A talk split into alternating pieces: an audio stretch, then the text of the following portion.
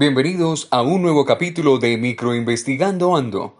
Hoy nos encontramos con Mariana Jordán, María José Castrillón, Valeria Rodríguez y Luisa María Arango, hablando sobre un tema que normalmente no es muy común, las mujeres y su impacto en la ciencia a lo largo del siglo XX y XXI.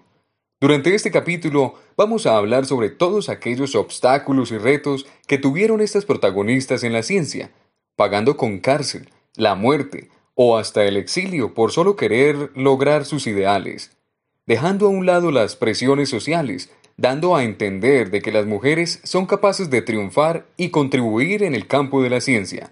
Bueno, Valeria, háblanos de algunas de estas mujeres. Hola a todos mis queridos oyentes, hoy les hablaré acerca de Cecilia Payne, una gran astrónoma de la historia y la primera en descubrir qué componen las estrellas.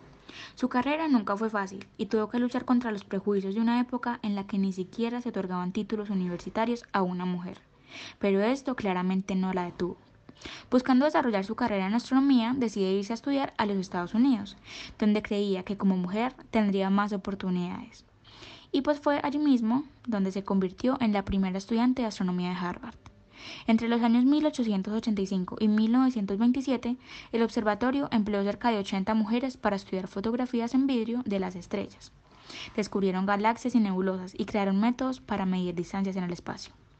Durante la investigación para su doctorado, el cual obtuvo en 1925, la astrónoma llegó a la conclusión de que las estrellas están compuestas de hidrógeno y helio. Sin embargo, esta conclusión fue disputada e incluso ridiculizada en su época, aunque pues luego se terminó comprobando.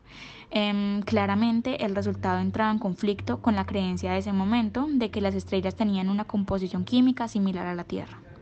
Sin embargo, a pesar de su éxito, a Payne aún se le pagaba menos que sus equivalentes masculinos en Harvard, un problema de brecha salarial de género que todavía existe hoy. Su carrera es un recordatorio alentante de que la razón por la que no habían más mujeres científicas en la historia no se debía a la falta de talento o pasión, sino al machismo sistemático de la sociedad. La propia Payne se describió a sí misma como una rebelde contra el rol femenino y declaró que su verdadera rebelión estaba en contra de ser pensada y tratada como inferior.